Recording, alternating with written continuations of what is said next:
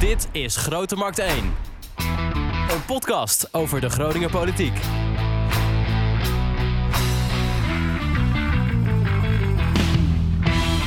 Leuk dat je luistert naar aflevering 6 van Grote Markt 1. Mijn naam is eh, Wouter Holsappel en tegenover mij zit Echo van Oosterhout. Dag Echo. Dag Wouter, goedemorgen. Echo, we gaan eh, de komende weken iets anders doen dan we deden. Ja. Wat gaan we doen? We gaan praten met eh, alle eh Stads-Groninger eh, kandidaat-Kamerleden. Dat zijn er acht. En vandaag is dat Sandra Sander- Beckerman van de SP. Welkom. Dankjewel. Ehm, je bent eh, Kamerlid voor de SP en uiteraard een echte Groningse in hart en nieren. Zeker. Kijk, goed. Eh, allereerst willen we je wat eh, dilemma's voorleggen. Ehm, nou, je moet kiezen. Dat is een beetje het idee. Maar je krijgt uiteraard alle ruimte om het eh, toe te lichten of te nuanceren. Dus daar eh, komen ze. Teamplayer of solist? Teamplayer. Modern of conservatief? Oh, jeetje. Eh, conservatief, denk ik. Twitter of Instagram? Eh, Twitter. Toegeven of ontkennen? Toegeven. Gezin of carrière? Eh, carrière. Cultuur of natuur? Cultuur. Lokaal of Europees? Lokaal. Absoluut. Kijk, dacht ik. Compromis of conflict? Conflict. Groningen of Den Haag? Groningen. Absoluut. Feminist of klimaatactivist? Eh, beide. Eh, jeetje. Eh, doe maar klimaatactivist. Eigen vervoer of openbaar vervoer? Openbaar vervoer. Te laat werk, tot laat werken of vroeg opstaan om te werken? Als Kamerlid, allebei. Oké, ja, die, oké, die hoef je niet per se te kiezen. Nee. Vals, vals spelen of verliezen? Verliezen. Oké, die, die moet je opschrijven. Hè? Eh allemans vriend of enfant terrible? Enfant terrible. Monarchie of republiek? Republiek. Premier worden of burgemeester worden? Eh, premier. Eh, je eigen normen en waarden of de normen en waarden van de partij? Mijn eigen normen en waarden. En de laatste alweer. Strijden ten ondergaan of stoppen op je hoogtepunt? Nou, strijdend en onder. Altijd. Kijk, dat waren ze. Nou, Valt wel mee. Ja, valt wel mee hè? Ehm, Echo, Ja, een vraag aan jou. Hoe herinner jij je Sandra zeg maar, van de tijd dat ze nog niet in Den Haag zat? nou Sandra die eh, eh, liep eh, eh, rond door Groningen. Zij zat eh, in, in provinciale staten, staat mij heel erg bij. Wat mij eh, sowieso eh, eh, altijd bijstaat, trouwens van alle SP'ers, is dat ze heel veel op straat zijn. Heel veel eh, eh, met de mensen aan het praten. En dat de, zo ken ik, zo, zo weet ik, Sandra, die, die stond altijd bij Bakker Bart in de Herenstraat. En dat ging over alles. Dat ging over zorgtoeslag, dat ging over decentralisaties. Altijd actie voeren. Ik vroeg me wel eens af, krijg je daar nou nooit genoeg van? Nooit. En ik moet ook zeggen dat ik het in die coronacrisis ook echt heel erg mis. Kijk, ik voel me helemaal geen politicus. Ik ben volksvertegenwoordiger. En ja, ehm, ik wil dus spreken met de kiezers, met het volk. Ehm, en dat is eh, ja, essentieel voor mij. Ik merk ook heel erg dat ik dat, als ik te lang in Den Haag zit, daar opgesloten, hè, die Haagse bubbel waar je vaak over hoort, nou dat klopt ook echt. Ik moet daaruit ik, ik voel me bijna, en nou jullie kennen dat wel, zo'n koe hè, die dan na zo'n lange winter weer eh, de eerste keer de wei in mag. Zo voel ik me bijna altijd als ik weer Groningen eh, binnenkom.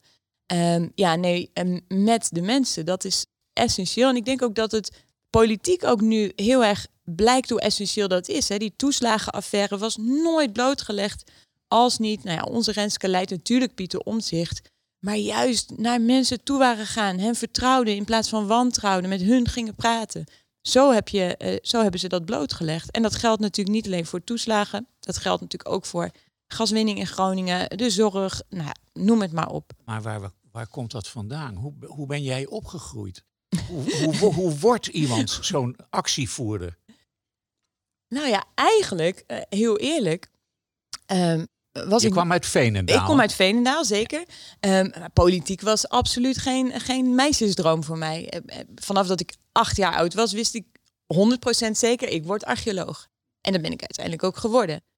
Ehm, maar, en dat is wel echt iets wat ik van mijn ouders en van huis uit heb meegekregen.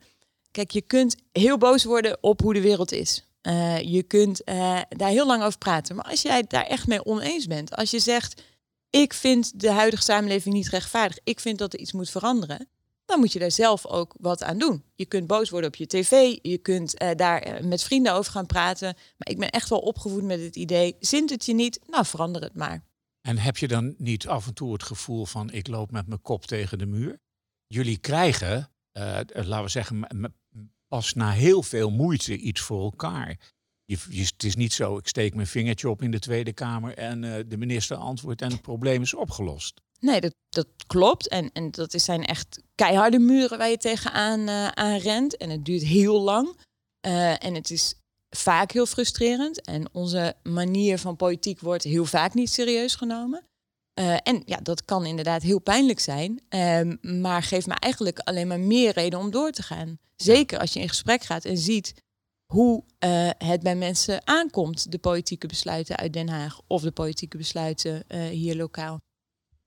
Nou ben je archeoloog. Ja. En, nou, de, en je bent afgestudeerd op iets wat mij ontzettend intrigeert, de enkelgraf. wat?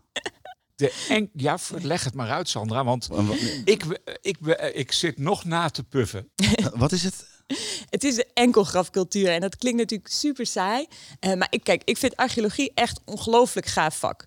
Uh, want het is wetenschap, maar het is wel wetenschap met je poten in de klei. Buiten, uh, zelf bezig zijn. En het is echt heel gaaf om iets in handen te krijgen. Je bent aan het opgraven en je hebt iets in handen wat ooit door een ander mens gemaakt is of uh, achtergelaten is, die daar ook een gevoel bij had. Jij bent de eerste die dat weer vasthoudt. Jij bent degene die dat puzzelstukje heeft en daar weer nou ja, het verhaal daarachter kan, kan reconstrueren.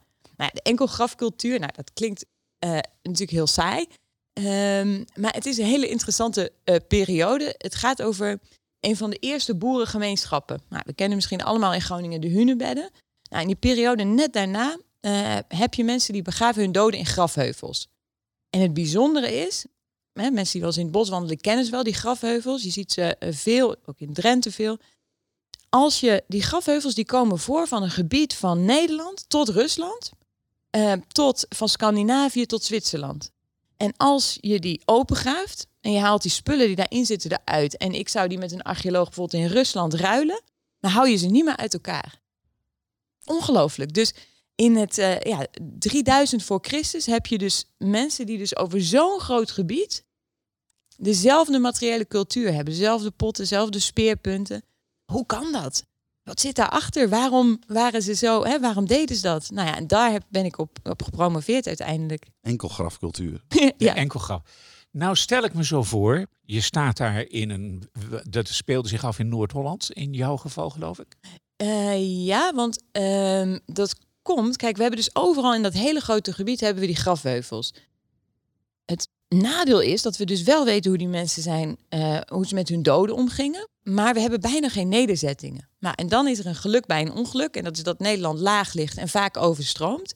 En in Noord-Holland ligt een serie uh, nederzettingen. Dus waar die mensen echt woonden. En die zijn heel vaak overstroomd, waardoor alles ongelooflijk goed bewaard is gebleven. We hebben stukjes touw die uh, ja, gewoon er nog net zo uitzien als hedendaags touw. En die vind je daar nog. Juist door die klei en die snelle overstromingen um, konden we eindelijk iets te weten komen over hoe die mensen leefden. Want ja, we hebben dat hele grote gebied waar dat voorkomt, maar we wisten eigenlijk niet ja, wat ze in het dagelijks leven deden. En, nou toen, is... uh, en toen dacht je, toen je daar zo stond, ik ga de politiek in. nee. Nee, nee, nee, nee, nee. Um, nee. Want dat is, even kijken, als ik het goed heb, zat je vanaf uh, 2007 in de mm. Provinciale Staten van Groningen.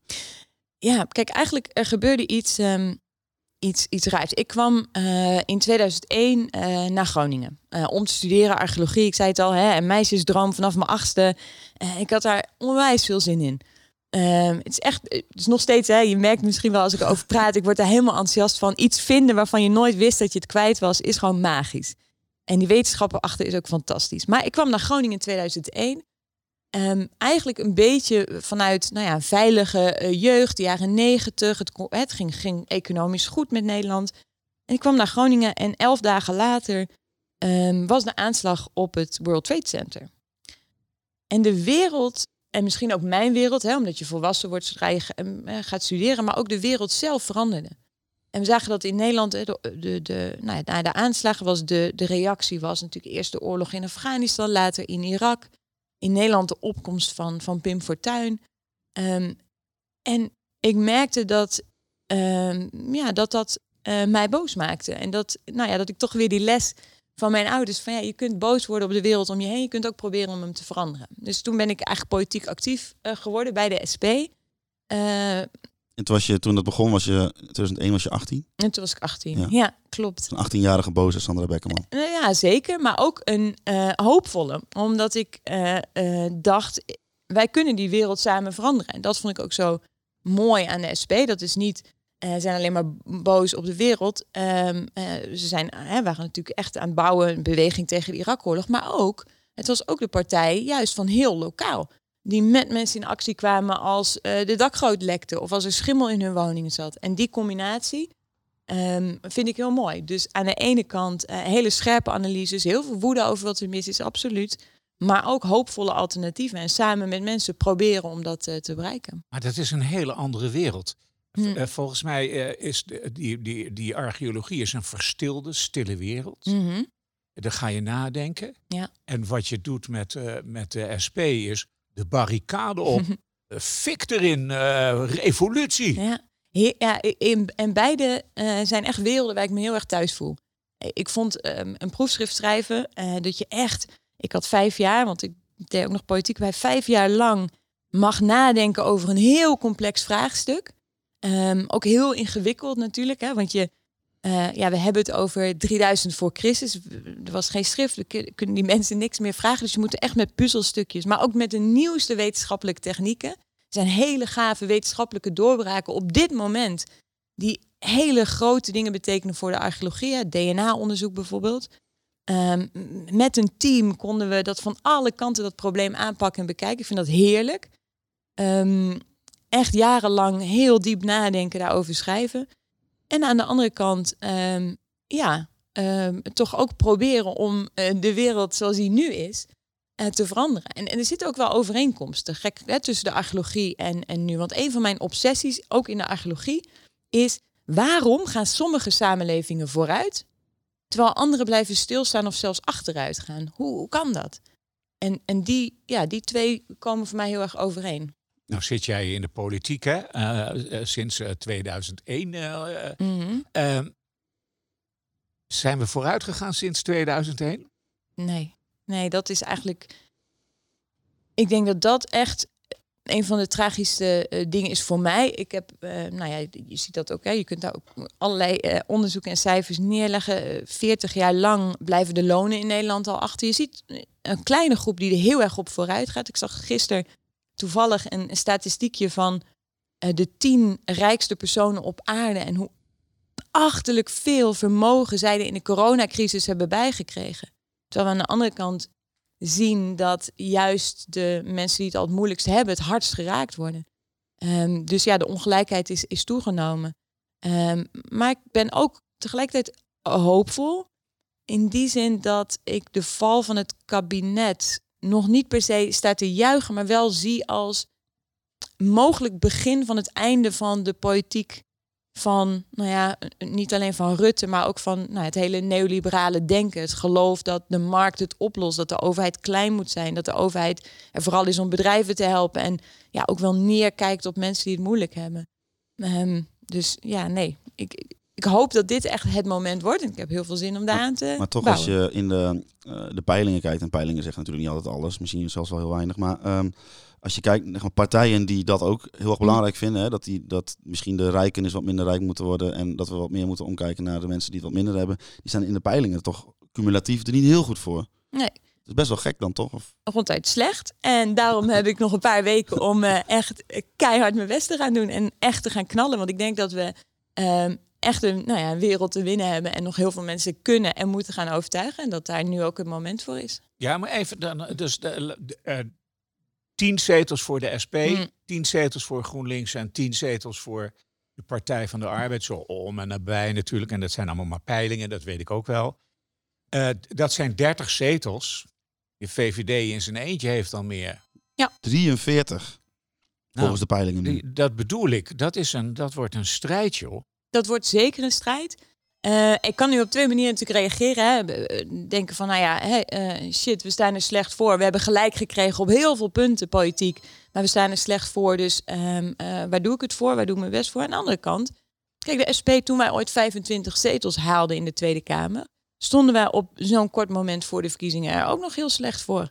dus ik zie ja, absoluut... Kan ook alle kanten nog op gaan. Absoluut. we zijn aan het stijgen en wat mij betreft gaan we heel hard knallen. Maar dit is misschien wel een, even een, een, een, een, een, een tussendoortje waar ik me al heel uh, afvraag. Want we hebben nu zometeen, uh, als het goed is, uh, tien jaar Rutte gehad. Mm -hmm. En ik heb zelf een beetje, ik ga hier natuurlijk niet mijn politieke keuze voorkeur vertellen. Ik kan ook vertellen, die is er helemaal niet, want ik weet nog helemaal niet waar ik heen wil. Maar um, is het niet zo, denk jij, of kun jij dat verklaren, dat mensen een beetje bang zijn voor wat er na komt? Omdat we toch met z'n allen misschien een beetje aan hem gewend zijn. Uh, ik, ik heb zelf zoiets van, ik zou wel op hem willen stemmen, maar dan niet op zijn partij bijvoorbeeld. Ja, ik, ik vind dat een, dat vind ik eigenlijk ja, een hele slimme gedachte. Ik denk dat dat heel erg klopt. En, um, en dat dat ook zo is.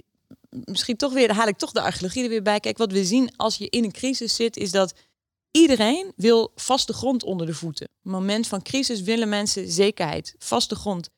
En ook als ze Rutte helemaal niet zo goed vinden, of zelfs uh, ervan af willen, weten ze in ieder geval wat je krijgt. Je weet wat je krijgt als je Rutte stemt. Je weet nog niet wat je krijgt als je op mij stemt. Dus een beetje een, dat is vaak het gevoel. Ik vergelijk het een beetje met dat je een, een, een vaste baan hebt met een vast contract. En een, uh, nou ja, je baas is eigenlijk een beetje een, misschien een beetje een eikel.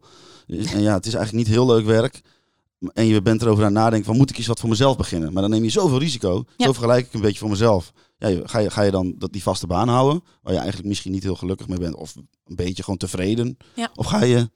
Klopt. En ik denk dat dat juist in zo'n, in zo'n diepe crisis, zoals we wij nu in zitten, is het heel moeilijk om uh, te stemmen voor, voor verandering. En ik denk ook dat dat heel erg, hè, dat de uitslag van de verkiezing ook heel erg gaat afhangen van. Ik denk dat heel veel mensen echt klaar zijn voor verandering, dat ook echt willen.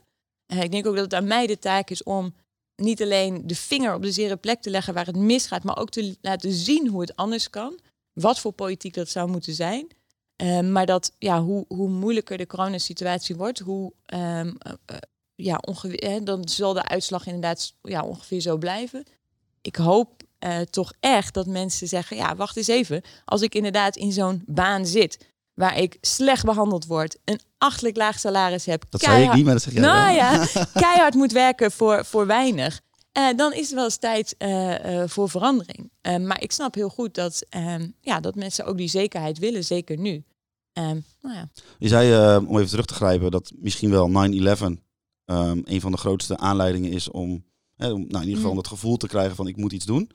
Uh, toen ging je, uh, als het goed is, bij Rood, toch? Bij uh, de jongere afdeling. Of begin je direct al bij de... Nee, nee, nee. En ik ben ook nog niet eerst bij, bij Rood gegaan. Ik ben echt wel, nou ja, ik weet dat, echte straatvechter. Um, dus eerst was ik vooral heel erg onderdeel van inderdaad, um, nou ja, linkse bewegingen. is ook echt iets waar ik trouwens heel erg in geloof. Hè? Dat politiek niet gemaakt wordt in, in raadszalen. Dat politiek niet gemaakt wordt in de Tweede Kamer. de politiek van de straat komt. En dat echte verandering, hè, als je grote veranderingen bekijkt in het verleden, altijd begonnen in de samenleving. En heel vaak, um, nou ja, juist bij de mensen die het hardst geraakt worden door nou, de politiek van daarvoor. Kun je ook nog uh, van die tijd, uh, als, je dat, als je daarna terug gaat bedenken van, oh, dat was echt een, een actie die we toen gedaan hebben, die staat me nog echt helder voor de geest als een succesvolle, toffe actie?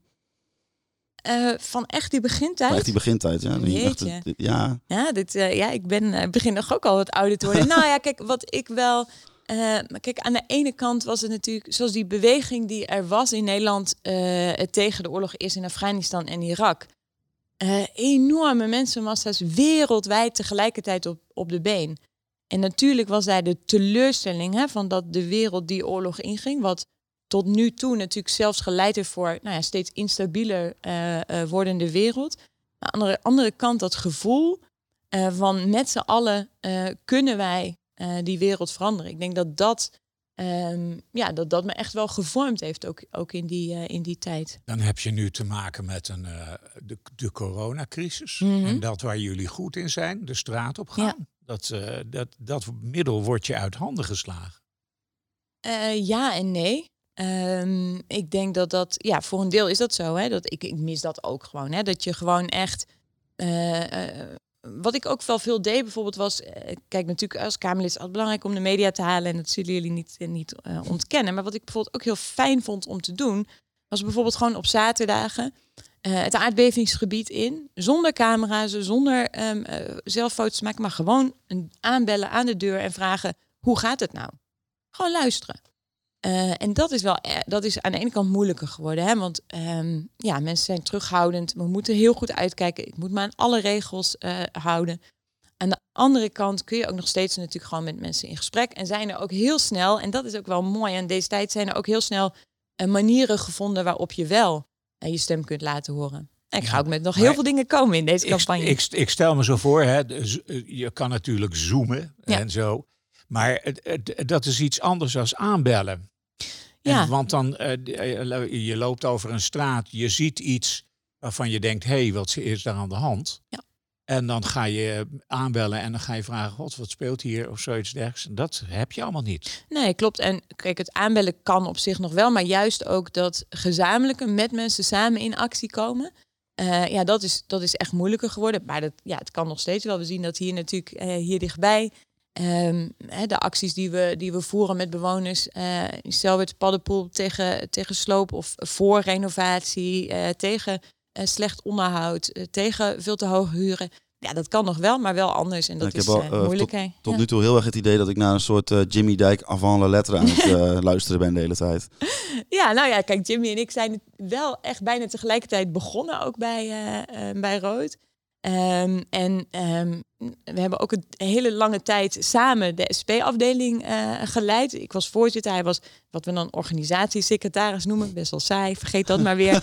Eh, maar we hebben echt wel samen... Dat klinkt bijna als de communistische heilstaat. Nou, nou, nou, nee, dat was juist nee, meer een, eh, een soort eh, Gideonsbende die overal op afging. en probeerde om, om met mensen dingen, ver- verandering af te dwingen. Maar dat deed de organisatiecommissaris. Nee, secretaris zei ik. Nou ja, goed, degene die de dingen moet organiseren. Ja, ja. Eh, eh, jouw stijl, jouw persoonlijke stijl is een emotionele stijl. Mag ik dat zeggen? Ja, ik denk dat dat eh kunnen we niet ontkennen. Dus in, jouw portefeuille zit onder andere het aardgasdossier. En een, een, een, een tijdje geleden werd je toch wel wereldberoemd... omdat je in de Tweede Kamer zeer geraakt eh, het woord voerde. En, eh, want je werd er gewoon onpasselijk van.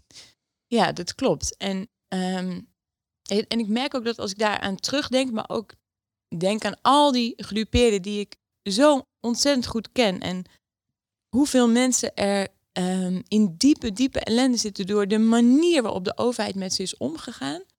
Dat dat mij elke keer weer emotioneert. En op dat moment in de Tweede Kamer, ik moet je eerlijk zeggen, ik was, ik, nou ja, ik, schrok er zelf van. Hè? Ehm, eh, ik kan wel vertellen hoe dat ging.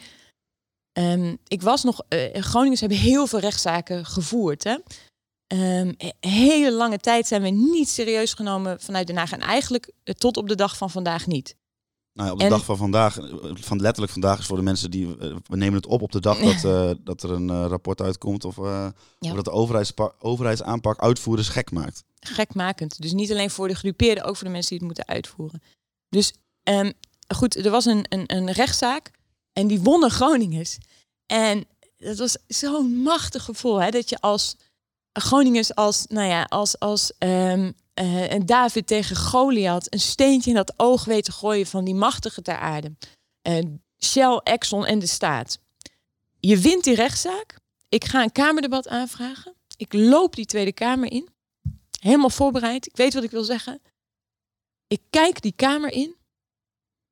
En ik zie zo'n grote desinteresse. Mensen die met hun telefoontje zitten te spelen. Mensen die het geen zier interesseert. Hoe mensen hier kapot worden gemaakt. En in één keer komt dat naar boven. Nu ook weer. Ik- ja, zeker. Ik schrik daarvan. Ehm, gelukkig Ekka die Riep, de voorzitter van de Tweede Kamer, gaat daar ontzettend goed mee om. Ehm, ik weet, het, het hoort niet, ehm, het mag niet, je wil niet emotioneel worden, maar ik maak, het maakt me zo kwaad. Dat je weet hoe het gaat hier met mensen. Dat je weet hoe hard ze moeten strijden voor elke euro compensatie. Dat ze geminacht worden. Dat ze vermorzeld worden door de staat. En ja, je ziet daar collega's die gewoon ook volksvertegenwoordiger horen te zijn, die het gewoon niet interesseert. Ja, dat doet pijn tot op de dag van vandaag. De, dat was dus een, uh, laten we zeggen, in de toeslagaf, kindertoeslagaffaire eigenlijk een herhaling van zetten. Ja, en ik denk dat dat ook um, heel veel mensen, misschien ook mensen die dit, die dit luisteren, die zien dat soms nog als incidenten. Hè? Wel, wel groot en wel als, als crisis of als ramp, maar als losstaande incidenten. Terwijl ik denk dat, en dat is ook wel bijzonder, wij hebben veel actie gevoerd met uh, gedupeerde Groningers en met gedupeerden in de toeslagenaffaire. En als je die mensen bij elkaar zet, ze herkennen één op één elkaars verhaal. Het is zo, hè, ook als ze niet alle details kennen, ze weten het is precies hetzelfde. Dit is een, een, een overheid die winst boven mensen stelt, die bezig is met, met geld verdienen. Um, of het nou fraudejacht is, waar ze alvast hebben vastgesteld hoeveel ze binnen willen halen, of de gaswinning waar 400 miljard aan verdiend is. Het is een overheid waar mensen, en zeker aan de onderkant van, van de samenleving, en, en of je nou dus, dat, dat gaat over lage inkomens in de toeslagenaffaire, ook mensen van kleur. In Groningen mensen in een, een regio die ver weg ligt, die doen er te weinig toe. Die hebben veel te weinig toegang tot recht, tot de macht. Nou, je wordt jarenlang geminacht, uh, eigenlijk kapot gemaakt. En dan krijg je erkenning met grote woorden. Uh, we hebben het gehoord, Rutte die over Groningen zei... ik bied mijn excuses aan, sorry, sorry, sorry. Die grote beloftes doet in allebei de zaken. En dan begint de strijd pas. Want dan lijkt het zo mooi. En, en half Nederland denkt, ja, maar ik heb gehoord dat er 30.000 euro is toegezegd. Of ik heb gehoord dat mensen een nieuw huis krijgen in Groningen. Ik heb gehoord dat de gaskraan dicht gaat. En dan lijkt het voor een heel groot deel van Nederland alsof de politiek schuld heeft erkend, beloftes heeft gedaan, alsof het opgelost is. En dan sta je daar weer alleen. En dan is het niet voorbij. En dan moet je weer opnieuw die energie vinden om die strijd aan te gaan. Ja, en dat is heel herkenbaar. Ja, Wouter en ik hebben een uh, aantal weken geleden een podcast opgenomen over de decentralisaties. Dan hebben we het over de jeugdzorg, dan hebben we het over de, uh, de participatiewet. Uh, dat is ook mislukt, ja. eigenlijk. En ik denk dat dat, um, kijk, als we wat uitzoomen, hè, dus even los van zeg maar die individuele zaken, is dat het is echt een um, uh, een politiek stelsel wat faalt. Dus een politiek waarin drie dingen altijd centraal stonden. Dat is marktwerking. Hè. De markt kan het beter, dus de overheid moet kleiner worden. Um, de overheid moet er vooral zijn om te zorgen dat de BV Nederland, dus dat de grote bedrijven, maar ook kleine bedrijven, kunnen floreren. Um, en het is een overheid, dus dat is marktwerking, decentralisatie, dus zoveel mogelijk naar gemeentes. Heel vaak met enorme bezuinigingsopgaven. Er waren dan hele mooie verhalen bij de gemeente, kan dat beter. Maar uiteindelijk werd er altijd keihard bezuinigd. En iets wat dan zelfregulering heet. Dus dat uh, bedrijven onderling maar moeten zorgen dat er vangnetten zijn. En die drie, die drie samen, maar ook een mensbeeld, een wereldbeeld van um, uh, mensen kunnen zich allemaal zelf wel redden. Dat hele individualisme, en de overheid, die, uh, die is altijd goed. Die staat nooit tegenover je. Uh, dat heeft gefaald. Ja, nou zegt Rutte afgelopen vrijdag dat hij het licht gezien heeft. Nou ja, in iets nee. andere bewoordingen. Geloof je hem dan? Ja, afgelopen vrijdag bedoelt uh, toen hij aankondigde dat het kabinet ja. ging vallen. Dat was dus, nou wat is het? 15 januari. Ja. nou ja, we oh, ja. Zit, ja kijk, om een, een groot wetenschapper aan te halen, Albert Einstein uh, natuurlijk ook uh, socialist, maar die, die zei: uh, je kunt een probleem niet oplossen met de denkwijze die het veroorzaakt heeft. En ik denk dat dat de grote les is. Um, ja, het is heel mooi hoor dat, dat Rutte, en dat heeft hij natuurlijk al jaren gedaan, excuses aanbiedt en zegt: nu gaat het allemaal anders. Maar juist in Groningen, en daarom is dat denk ik ook de les van toeslagenverre, weten we dat dat niet werkt. Dat als je op dezelfde manier je probleem gaat oplossen, dat je er dan niet komt. Waarom niet? Omdat wat is nou, wat blijft hetzelfde, is dat er nog steeds de gedupeerden in Groningen gewantrouwd worden. Um, dus heb jij schade of heb, is jouw huis onveilig, dan worden daar eerst talloze rapporten gemaakt. En nog steeds gaat maar een schijntje van het geld komt echt bij de gedupeerden terecht. Waarom? Omdat het idee nog steeds is, ze zullen wel, nou ja, het onderste de kan willen halen. Ze zullen wel fraudeur zijn. Of als ze de kans krijgen, zullen ze dat doen. Dus er worden stapels rapporten gemaakt, maar de mensen worden niet geholpen. Nou, dat idee, is nog steeds hoe ze het probleem willen oplossen. En dat is precies hetzelfde idee als het probleem veroorzaakt heeft. Nou ja, en zo kom je er niet uit. En dat is echt het failliet van die politiek. En wat mij betreft is ook het failliet van de mensen die die politiek uh, gevoerd hebben. Maar als ik het zo voor me zie, want er zit dan een minister op zo'n dossier en daaronder hangen natuurlijk, uh, hangt natuurlijk een compleet ambtelijk apparaat met topambtenaren, daaronder weer ambtenaren. Um, uh, hoe, hoe kun je dat ooit veranderen? Want die mensen die zitten daar, je kunt ze moeilijk allemaal ontslaan. Ja, kijk, er is een deel wat echt fout heeft gehandeld. Hè? Maar het grootste deel van die ambtenaren natuurlijk niet. Uh, en je ziet ook dat heel veel mensen daar ook echt helemaal klaar mee zijn. Zij zijn niet de schuldige. De schuldige is natuurlijk het politiek systeem. En dat zal best wel moeilijk. Kijk, ik, ik pretendeer niet dat je dat heel snel kunt oplossen. Nee. ik wat ik wel zeg, is dat we het van de grond toe opnieuw moeten opbouwen. dat er een overheid weer moet zijn die er allereerst is voor de mensen. Dat, dat moet gewoon de basis zijn. En dat is nu niet zo. En dat is waarom het steeds misgaat. Als, ik, nou, als ik nou heel simpel ben, hè, en uh, jullie zitten met z'n 150 daar in, uh, in die Tweede Kamer. En uh, een, een, minister bereidt een wet voor. Ehm, is de, zijn jullie dan niet in staat om zulke vragen te stellen of het, het zo goed door te spitten dat zoiets zichtbaar wordt? Of laten we zeggen, heb je het idee dat jullie vaak het bos ingestuurd worden? We worden absoluut uh, vaak het bos ingestuurd. Ja. Um, en zelfs als je het zichtbaar kunt maken, um, dan is dat nog niet, is dat nog niet genoeg. Ja, ik ben inmiddels geloof ik het Kamerlid dat de meeste vragen stelt, omdat ik maar door blijf gaan en echt wil weten hoe zit dit in elkaar. hoe, hoe komt dit? Hoe gaat dit zo mis? en heel veel vragen krijg je geen antwoord op. Bijvoorbeeld een hele simpele vraag die ik keer op keer stel is: van elke euro die er uitgegeven wordt aan Groningen, hoeveel cent komt dan nou bij de Groningers terecht en hoeveel komt er bij organisaties terecht? Nou, daar kreeg je een paar jaar geleden kreeg je daar nog redelijk antwoord op. Ja. Um, Hans Alders die zette dat bijvoorbeeld altijd in zijn rapporten. Die zei 70% komt niet bij de gedupeerden terecht. Dat liep maar op, dat percentage. En inmiddels krijg je daar gewoon geen antwoord meer op, dat hoe ik het ook vraag. Dat is, ook, uh, dat is iets wat ze tegenwoordig de Rutte-doctrine noemen, als ik het goed heb. Ja, klopt. Die is, eh, die is, hier nog niet gevallen. Echo, kun jij die toelichten? Nou, uh, de, uh, Rutte die vindt dus dat interne stukken zeg maar, niet ter beschikking gesteld mogen worden aan Kamerleden. En dat zijn natuurlijk van die stukken waarin gepraat wordt over bijvoorbeeld de, de kosten van, een, van de regeling van zo'n instituut als de Nationaal Coördinator Groningen. Wat gewoon een heel ambtelijk apparaat is waar allemaal mensen uh, rondlopen, auto's rondrijden, kantoorpanden gehuurd worden, managers. De, de, de worden managers aangesteld. Hij heeft zelf nu aangegeven in, eh, in die persconferentie toen het kabinet, uh, uh, hè, dat, hij het kabinet dat, hij dat, dat hij daar dus weer vanaf wil. Ja. Dus zie, vind je dat dan een positief geluid? Of denk je van eerst zien. Nou ja, kijk, dat positieve geluid. Wat, wat vind ik er positief aan, is dat onder druk dit dus gelukt is.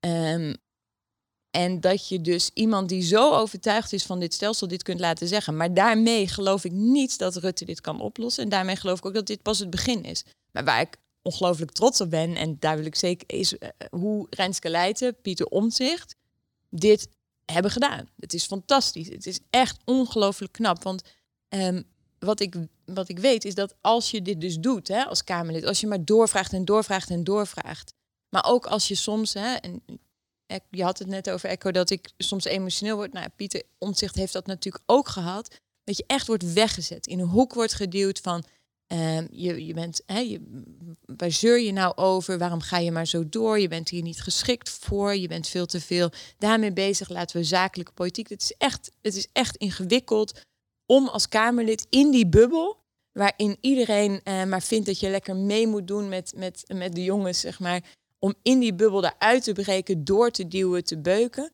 Uh, dus het is ongelooflijk knap wat uh, Renske Leijten en Pieter Omtzigt hebben gedaan. Um, maar dit is echt pas het begin en dat zeggen zij ook allebei. Kijk jij wel eens uh, over de grens en dat je denkt van, oh, ik zou het eigenlijk wel wat meer zoals dat land willen?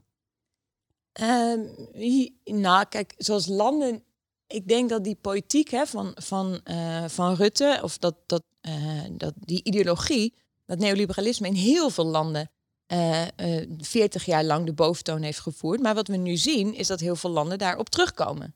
En dat is heel interessant. Nederland loopt eigenlijk achter. Um, klein voorbeeld bijvoorbeeld. Ehm, we hebben natuurlijk, vroeger had eh, elke gemeente had zijn eigen energiebedrijf. Energie was publiek geregeld. Nou, ehm, vervolgens hebben we dat allemaal aan de markt overgelaten. Hebben we al onze grote energiebedrijven verkocht. Want dat zou goedkoper zijn. Hè? De energierekening zou omlaag zijn, veel efficiënter. En dat zou allemaal heel goed werken. In Duitsland en in Engeland eh, zijn ze er inmiddels helemaal van teruggekomen.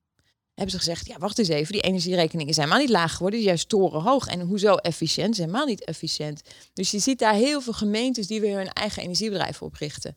Um, nou, ook bijvoorbeeld uh, openbaar vervoer uh, weer teruggehaald van de markt. Dus allemaal teruggekomen van dat idee dat de markt het beter doet dan de overheid. Dat zie je in landen om ons heen. En in Nederland loopt dat echt heel ver achter. Uh, dus in die zin kijk ik inderdaad wel over de grens en zie ik dat, nou ja, dat verandering echt mogelijk is. Bijvoorbeeld, van de week stond ergens een artikel over, er is ongeveer een miljard geïnvesteerd in zonneparken Hmm. door heel Nederland. Mm -hmm. Uh, slechts een fractie, zeg maar, uh, uh, zit in, is in Nederlandse handen, maar zo'n 80, 90 procent is in handen van buitenlandse investeerders. Die krijgen dus een, zeg maar 900 miljoen ja. van de Nederlandse overheid om een zonnepark aan te leggen. Ja. Doe er wat aan, zou ik zeggen. Precies, nou dit is nou precies ook zo'n mooi punt. het is echt heel idioot, hè? want ik zei net al die energierekening. Um, nu, de, het aantal mensen dat de energierekening niet meer kan betalen, dreigt te verdubbelen. Dat is echt dramatisch, zeker nu hè, met corona. We moeten thuis blijven. Um, je moet wel je huis verwarmen. Er zijn mensen die moeten letterlijk kiezen tussen warm huis en warm eten. En hoe komt dat? Nou ja, omdat we um, allemaal mee moeten betalen. Of dat komt deels zodat we allemaal mee moeten betalen aan de verduurzaming.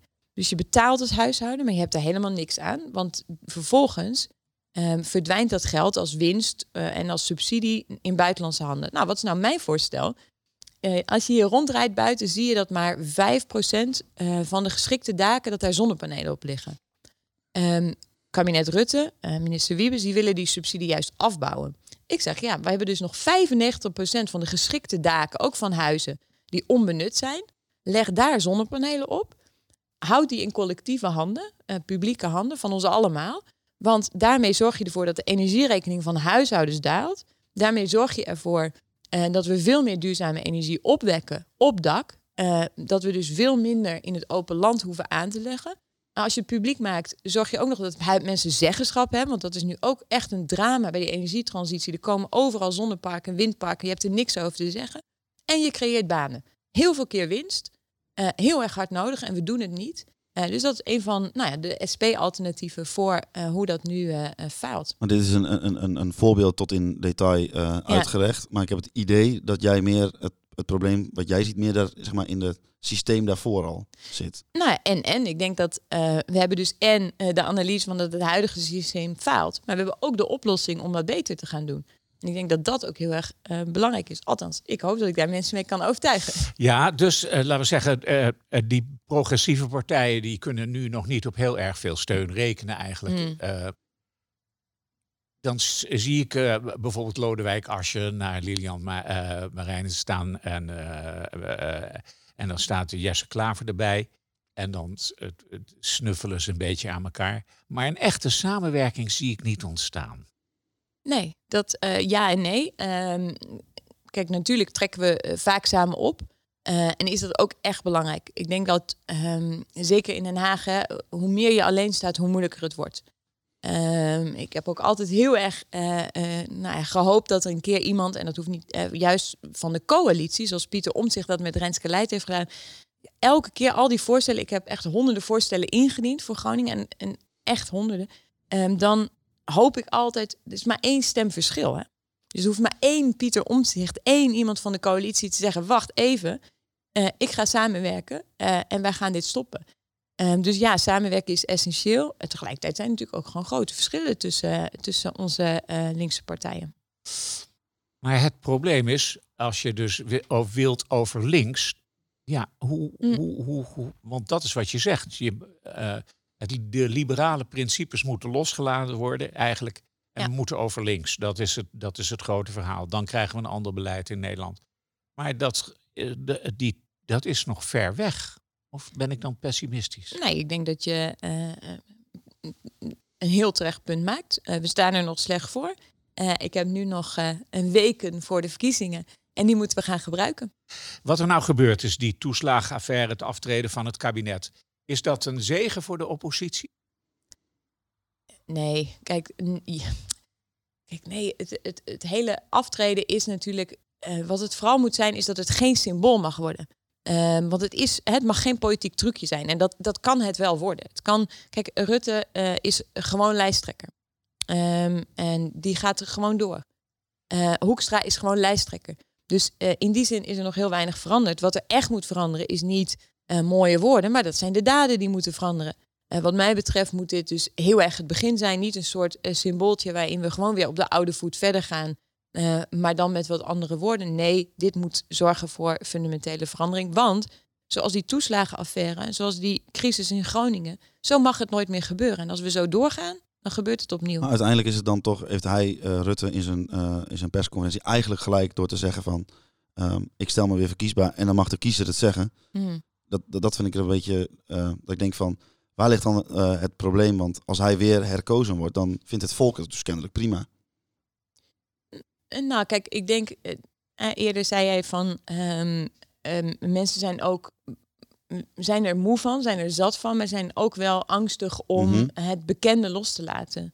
Um, en dat dat uh, heel moeilijk zal zijn, zeker omdat je nu in zo'n diepe crisis zit. Maar ik geloof oprecht um, dat uh, deze politiek echt ten einde loopt. En of dat deze verkiezingen wordt, ik hoop het. Um, maar dan zeker uh, de komende jaren. Want we zien gewoon dat dit misgaat en mis zal blijven gaan. Nou schreef Rutte een brief aan de Tweede Kamer dat die eh, slachtoffers van de kindertoeslagaffaire krijgen een, mm. een uh, alvast 30.000 ja. euro. Ja. En, uh, maar die 30.000 euro, daar, uh, daar zegt de Belastingdienst van, die, die willen wij. Ja, weet je, dit, dit is, dit is en, en ik probeer nooit cynisch te worden, maar dit is wel iets waar je cynisch van, van kan worden. Want dat bedrag, uh, die 30.000 is trouwens een heel herkenbaar bedrag hè, voor veel Groningers, want die is ons ook wel eens beloofd. Um, het, het, het, na, het, het grote probleem van die grote beloftes is dat het heel erg mooi klinkt. En je hoort zelfs gedupeerden in die toeslagenaffaire, die worden op straat nageroepen. Hé, hey, je hebt 30.000 gekregen, wat fijn, nu is het toch opgelost. En dan moet je dus als gedupeerde gaan uitleggen, nee, er is nog helemaal niks veranderd, er is niks opgelost. Hetzelfde is natuurlijk met Groningen, dus dat veel mensen in Nederland denken, ja, maar ik heb toch op het NOS-journaal gehoord dat die gaskraan dichtging, het is nu toch klaar. Um, dus het, het, aan de ene kant zorgt het ervoor dat uh, gedupeerden het gevoel hebben van er komt iets, dus die wachten even af in hun verzet.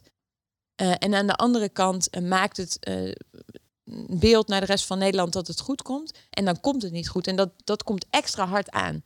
Als zo'n mooie belofte is gedaan. ik denk ook in Groningen dat de manier waarop de staat met ons is omgegaan, veel meer schade aan heeft gericht dan de aardbevingen zelf. Um, dus ja, die 30.000 is er nog niet voor de toeslagenaffaire. op deze manier komt het ook niet goed. Um, dus daarom nou ja, weet ik gewoon zeker dat Renske Leijten Pieter ons zich gaan doorbeuken. Uh, en gaan zorgen dat er wel een echte oplossing komt voor iedereen. Over deze uh, die kwestie, dat, dat, dat, dat, we het hebben over dat Rutte misschien moeilijk weggaat omdat mensen eraan gewend zijn. Je zei in de, bij de dilemma's uh, monarchie of republiek en toen kwam het er al sneller uit dan ik klaar was met, met mijn vraag. Heeft dat hiermee te maken? Nee, nee, oh, nee, nee, nee. Nou ja, republiek. Nee, uh, nee, ik, ik heb nooit. Uh, ja, ik heb het altijd heel. Ik weet dat er veel steun is hè, voor het Koningshuis. Ik heb het altijd wonderlijk gevonden dat je nou ja, bij geboorte zo'n belangrijke uh, rol kunt, kunt spelen. Ik vind het zelfs ook een beetje treurig als ik naar die prinsesjes kijk om te weten wat hun toekomst wordt. Ja, eigenlijk wel. Uh, ik heb daar echt helemaal niks mee. Nee, maar de, ik, stel daar, ik stel er een ander beeld mm. tegenover. Je ziet een president in Amerika, die heet Trump. Mm. Dat is ook niet een beeld waar je vrolijk van wordt, toch? Nee, um, maar dat lijkt me ook niet het uh, dilemma. Ik denk dat. Um, maar zou je ermee kunnen leven als we bijvoorbeeld, uh, ik, ik, noem maar wat, dat we met z'n allen Rutte als uh, president verkiezen, maar dat jouw partij het beleid mag gaan bepalen? Dus dat hij alleen maar een beetje de, de algemene zaken moet doen. Het, uh... Ja, maar goed, dan moet je je vraag stellen, wat heb je daar aan? Ja, weet ik niet. Nee. Ik, ik, ik, ik, verzin maar wat. Nee, ja, goed. Uh, kijk, uh, nee, wat mij betreft niet. Kijk, ik denk dat het allebei heel erg laat zien hoe belangrijk het is dat we de samenleving veel verder democratiseren. Dat we nu ook erachter komen dat, um, hoewel het soms best wel mooi klonk, niet voor mijn partij, maar ma meer markt, maar dat het ertoe geleid heeft dat we heel weinig zeggenschap hebben over heel veel dingen die essentieel zijn. Kijk nou ook naar de zorg. Ja. Ehm, ehm, en natuurlijk, hè, mijn partij heeft daar altijd een groot punt van gemaakt. Ehm, niet alleen daarin investeren, maar ook zorgen dat het eh, in publieke handen is. Dat je de markt niet toelaat. Dat je ehm, zorgt dat eh, mensen daar prettig in werken. Dat er goede salarissen zijn. Dat mensen opgeleid zijn. Nou, en nu zien we in die coronacrisis hoe hard het nodig is. En nu komen we erachter, oh, daar is wel heel erg veel op bezuinigd. En die mensen die daar nu eh, al maanden, bijna een jaar in die frontlinie staan, hoe slecht zorgen we daarvoor? Eh, en dat is denk ik, ja, ook zo'n crisis, kom je daar wel snoeihard achter hoe hard die afbraak de afgelopen jaren was. Maar dan is de vraag natuurlijk wel, is, werkt de democratie wel? Nee, onvoldoende. En de rechtsstaat uh, faalt ook heel hard. Ja. En gaan, dat kunnen jullie in je eentje niet oplossen. Nee, nee dat klopt. En hoe gaat dat dan verder? Hoe, hoe, hoe, zie jij de toekomst voor je? Nou, is dat misschien ook wel het, het uh, lichtpuntje wat ik zie? Is dat um, ook iemand van zeg maar, zo'n bestuurspartij uh, die keihard mee heeft gedaan in deze politiek. En als uh, is dat bijvoorbeeld Pieter om zich dat dus ook zegt. Dat er ook achter komt. En ik vind dat het onze taak is. En daarom ehm, ben ik ook zo van de straat op gaan en met mensen aan politiek doen is om iedereen te laten zien wat dit in praktijk betekent. Um, ja. Het is heel bijzonder dat Wopke Hoekstra, dat is een van de, uh, mm. uh, van de verantwoordelijken in de toeslagaffaire. En zijn, partij, om, ja, en, en zijn partijgenoot Pieter Omzicht is een van degenen die hem heeft laten struikelen. Is dat niet gek? Dat is heel bijzonder. echt heel, heel, heel bijzonder. en um, misschien is dat wel uh, nog meer de reden waarom ik zo hou van uh, politici met een ruggengraat uh, die gewoon ook hun eigen hart en hoofd volgen. En natuurlijk, hè, je moet natuurlijk, hè, je hebt helemaal gelijk in, in Den Haag. Je moet, het is helemaal, hè, je moet natuurlijk zoeken naar samenwerking, soms naar compromissen. Maar dit was nooit zo naar boven gekomen als er niet mensen zoals Pieter Omtzigt en Renske Leijten waren. En dat sterkt me ook wel in het uh, gevoel dat het uh, noodzakelijk is om zo uh, door te beuken. En nou gaan we het even hebben over, je, jij wordt hoogstwaarschijnlijk gekozen. Dat moet wel, ja, ja, moet wel heel raar zijn. Groningers dat... hebben wel moeilijk als het gaat om de SP natuurlijk. Ja. Moet je nou voor Sandra gaan of voor Jimmy Dijk? Nou, dat maakt me niet uit. Waar, wat, zijn de, uh, de, wat zijn de punten waarmee jij je de komende vier jaar gaat bezighouden? Ja, daar ga ik natuurlijk niet zelf over hebben, want dat wordt in een fractie uh, bepaald. Ja. Uh, de afgelopen jaren heb ik natuurlijk gaswinning gedaan, maar ook wonen. en dat vind ik ook wel echt een, dat ligt me ook heel na aan het hart, die, die wooncrisis die er nu is. Um, dat je ziet dat heel veel mensen um, gewoon echt moeite hebben om een goed en betaalbaar huis te vinden. Hè? Twintigers en dertigers die bijvoorbeeld nou, de sociale huur vaak niet meer inkomen. Ofwel omdat er enorme wachtlijst zijn, ofwel omdat ze net iets te veel verdienen. Voor wie een woning kopen echt onmogelijk is. Uh, omdat ze net iets te weinig hebben, of omdat ze een flexibele baan hebben, omdat de woningen weggekaapt worden door beleggers die vastzitten in de vrije sector waar de huren torenhoog zijn. Nou ja, dat is ook zo'n onderwerp, echt een uh, onderwerp waar wij als SP natuurlijk op straat ook voor strijden. Ook met bewoners die nu in sociale huur zitten, waar 30% van de woningen gewoon schimmel heeft. Ziekmakende schimmels. Ja, nou heb je Roeland van der Schaaf, eh, de Groningse wethouder, ja. wonen aan je zijde. Mm -hmm. Want uh, Van der Schaaf zegt als één ding nou uh, niet helpt om de woningmarkt weer op gang te krijgen, is het de liberalisatie. Grappig is ook dat jij al zegt woningmarkt. Zover zijn we dus hè, dat we wonen als markt zijn gaan zien. We hebben een grondwet. In onze grondwet in Nederland staat dat de zorg voor voldoende woongelegenheid zaak van de overheid is. Nou, en de, wat heeft de overheid gedaan de afgelopen 40 jaar is gezegd, nou dat laten we wel aan de markt. He, dat, die kunnen dat vast veel beter. Nou ja, wat is het resultaat? Een diepe, diepe wooncrisis. Heb je een alternatief woord? Uh, nou, volkshuisvesting vind oh, ja. ik zelf wel een mooie. Ja, die is, uh, ja dat kom, kom, ik vroeg aan het begin modern of conservatief. En deze is dan... Uh... Die is wel conservatief, hoewel ik het wel ook wel weer heel gaaf vind. Ik, je zei net ook van, kijk je wel eens over de grens? Ik ben, vorig jaar ben ik in Wenen geweest. Daar pakken ze het echt heel anders aan. Ehm, natuurlijk dezelfde probleem als heel veel steden. Dus namelijk enorme uh, toename aan, aan bevolking. Um, daar doen ze het helemaal anders. En wat ze daar doen is ongeveer 70% van de inwoners van Wenen woont in een sociale huurwoning. Je mag daar gewoon wonen, ook als je een hoger inkomen hebt. Alleen de absolute top mag er niet in. Ehm, zij ehm, eh, bouwen eh, fantastische nieuwe woonwijken. En echt fantastisch. Helemaal hè, duurzaam, eh, groen, maar heel veel voorzieningen. Je kunt een metro-abonnement of tram-abonnement voor 1 euro per dag. wijken zijn, hebben nou ja, fantastische voorzieningen, sportvoorzieningen, zorgvoorzieningen. Die sociale huurwoningen, die kosten soms 3, 4, 500 euro per maand. Heb je laag inkomen, krijg je daar steun voor. En het mooie is, omdat iedereen daarin mag wonen, omdat ze het niet aan de markt overlaten, omdat ze geen gekke tegenstelling hebben tussen sociale en vrije sector, hebben ze ook geen achterstandswijken. Iedereen woont door elkaar. Nou, en het is echt, ik vind dat zo'n mooi voorbeeld van hoe het ook kan in Nederland. Uh, ja, dat wil ik ook. Hier in Groningen heel en vaak, de rest van het land. Heel vaak uh, associëren we veranderen met vooruitgang. Hmm. En ik, zei, ik vraag, of vooruitgang in ieder geval, ik vraag dan aan jou modern of conservatief. En dan zeg je, ja, dan twijfel je toch een beetje. Oh ja, nou ja, hoe, hoe, zou je, hoe leg je dat uit? Nou, weet ik, kijk, ik ben niet een, een conservatief natuurlijk in, in, in de SGP-variant van het woord. Ik ben ook niet heel modern. Kijk, ik, nou ja, goed. Misschien komt het wel een beetje. Zat ik te veel met de archeologie in mijn hoofd. Uh, ik hou ook wel van, uh, van terugkijken, kijken wat het goede is, het goede behouden en nou ja, vooruitgang bewerkstelligen. Ja, en daarna had er nog eentje waar je volgens mij een beetje over zat te twijfelen, was feminist of klimaatactivist. Ja, nou, um, dat kijk natuurlijk. Um, als je, eh, het woord feminisme uh, uh, gaat natuurlijk over gelijke rechten voor, voor vrouwen. Wat mij zo opvalt, en is dat feminisme in Nederland veel te veel gaat over de positie van hoger opgeleide vrouwen. Het steekt mij echt. ik vind dat zo zonde dat het verengd wordt tot dat. Terwijl, um, en, en dat is ook een, een ergernis in de, in de Tweede Kamer, en dat heeft niet per se met vrouw-man te maken, is dat de Tweede Kamer bestaat, en dat ben ik zelf ook, eigenlijk alleen nog maar uit mensen met een hogere opleiding. HBO is zelfs al de uitzondering, zijn bijna allemaal universitair geschoold. Terwijl ik denk, als we nou wat meer van die mensen uit de cruciale beroepen hadden gehad, uh, man of vrouw hoor, ehm, iemand die verpleegster is, uh, een schoonmaker, um, dan hadden we toch veel beter in beeld gehad ook wat er nodig was in die coronacrisis. Ik vind, en dat is heel pijnlijk, we hebben nu 100 jaar algemeen kiesrecht. Er is keihard voor gevochten, hè? Voor arbeiderskiesrecht, voor vrouwenkiesrecht. Maar steeds minder mensen geloven dat de politiek er voor hen is.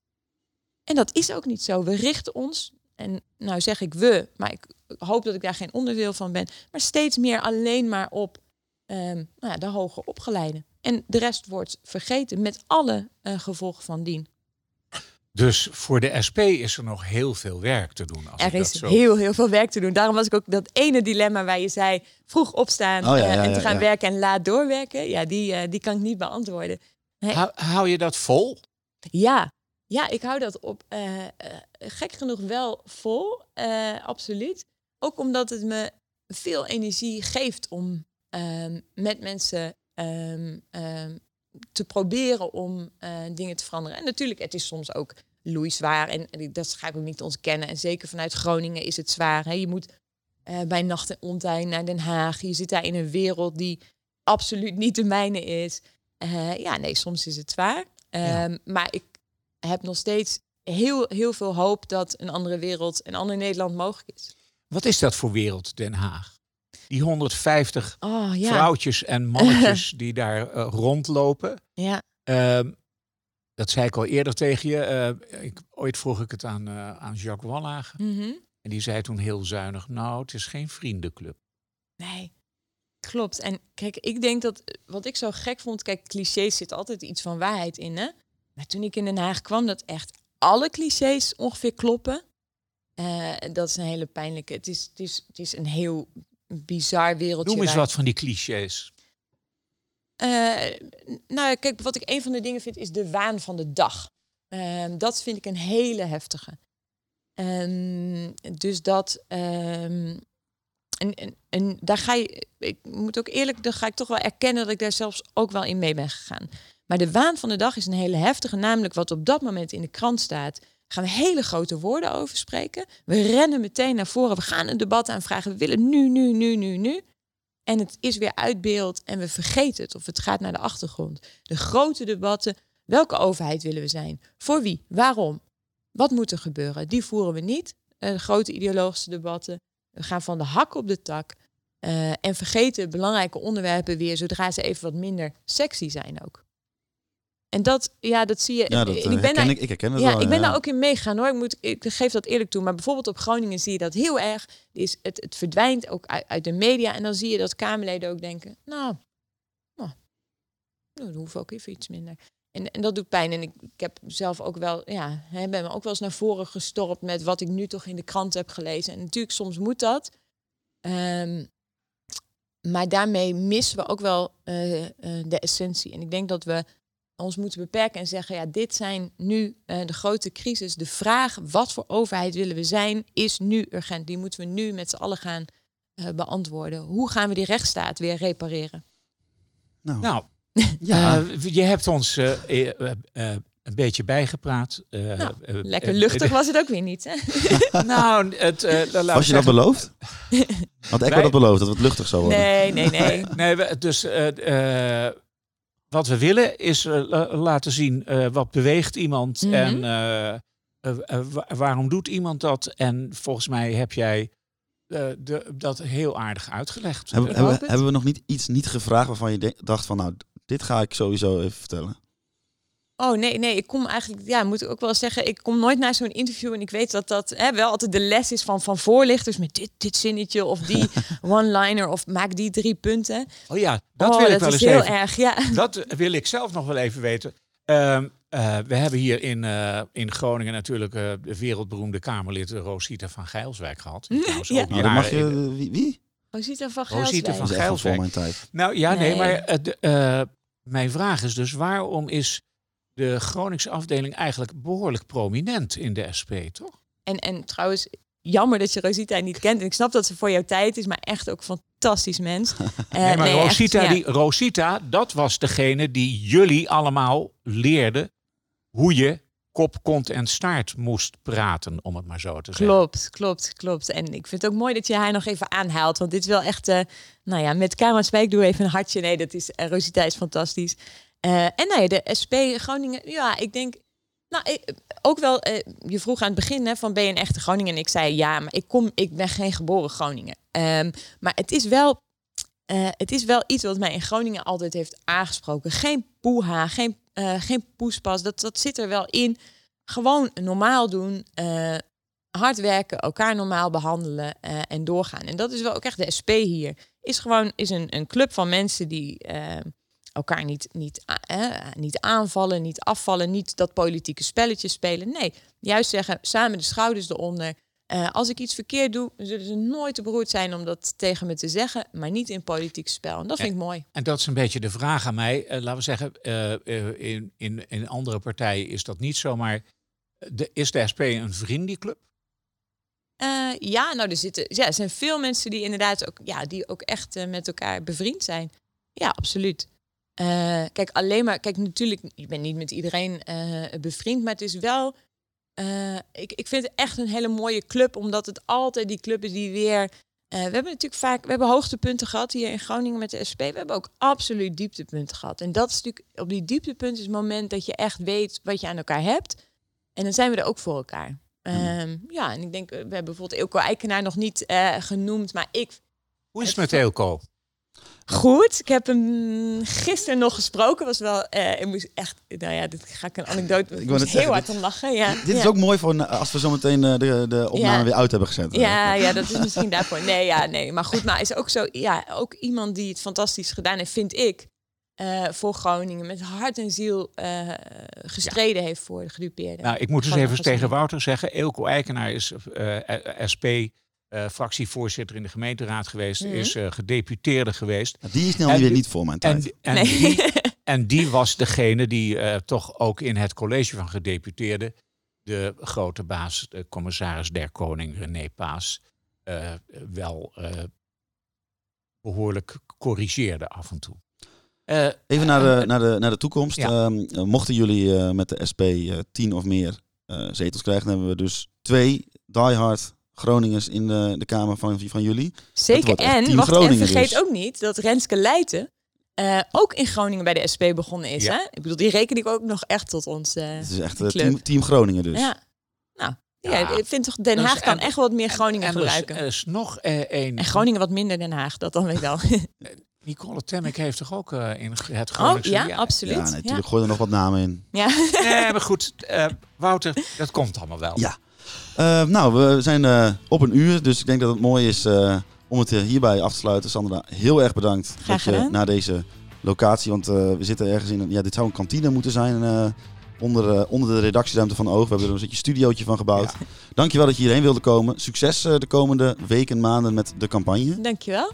Echo, eh, jij ook bedankt weer voordat je hier eh, in je vrije tijd met mij eh, deze podcast wilde maken. Met liefde, jongen. Met, Met veel liefde. En eh, natuurlijk eh, onze luisteraars bedanken voor het luisteren naar deze aflevering van Grote Markt 1.